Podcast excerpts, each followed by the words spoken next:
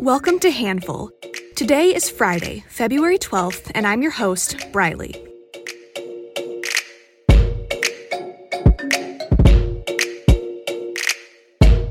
Today, we're taking a look at child marriage and how it might hit closer to home than most people realize. The practice is far more common in the United States than many of us are led to believe.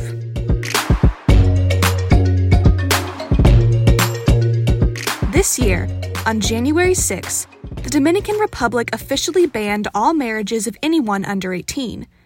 This is a huge improvement towards eradicating child marriage, and it made me wonder how the U.S. handles child marriage in our own country. There isn't any nationwide federal regulation, so states set their own laws. Think about the state you're in right now.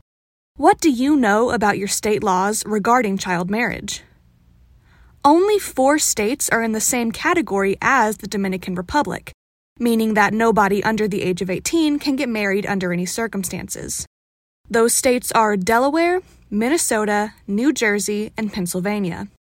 All laws are recent, with New Jersey and Delaware signing their bills in 2018 and Minnesota and Pennsylvania following in 2020.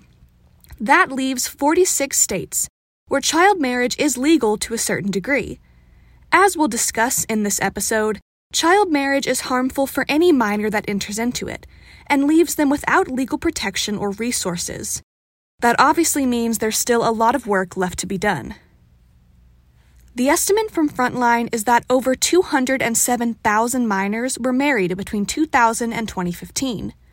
The numbers are shrinking, but thanks to differing state laws and ignorance from the general public about child marriage, plenty of minors are still at risk. Most cases are minor girls marrying legal adults, with only about 14% marrying other minors. But what about the ones who do marry other minors? Most people might not even view one 17 year old marrying another 17 year old as a child marriage, but legally, it is. And statistics show that women who marry as teenagers are more likely to live in poverty, less likely to finish high school or achieve a college education, and more likely to be victims of domestic violence than women who do not. Childbirth and sexual activity are also much more dangerous for underage girls whose bodies have not fully developed. Another factor of child marriage that most Americans are unaware of is that sometimes Minors can be married to a legal adult, but they cannot divorce them until they also become a legal adult. How crazy is that? This is because most minors can't begin legal action on their own behalf. An underage girl with no resources can be married to an adult, but she can't actually divorce him until she comes of age.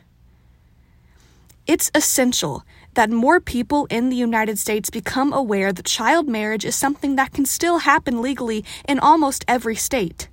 In some states, as long as there is a parent's permission and or judicial approval, there is no minimum age limit for a child to enter into marriage. Many people believe that child marriage has been largely eradicated, but that isn't true.